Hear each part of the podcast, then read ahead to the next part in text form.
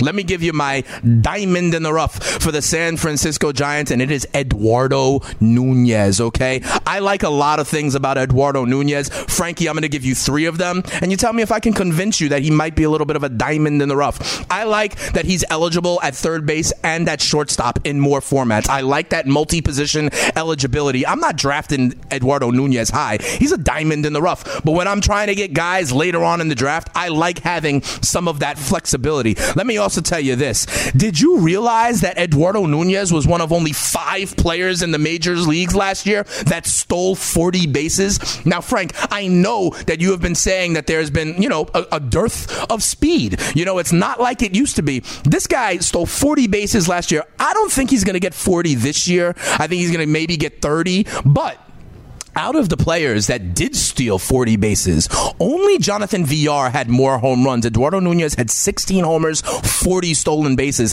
The only person who stole above 40 that had more home runs than that was Jonathan Villar with 19. And here's the last thing, Frank. I think Eduardo Nunez is going to be their leadoff hitter against lefties. I don't, you know, Denard Span is probably their leadoff man against righties, but against lefties, I think Nunez could be their leadoff man. A lot of potential, a potential there. I think that's an interesting DFS look against lefties when he's at the top of the order. I can see people using Eduardo Nunez.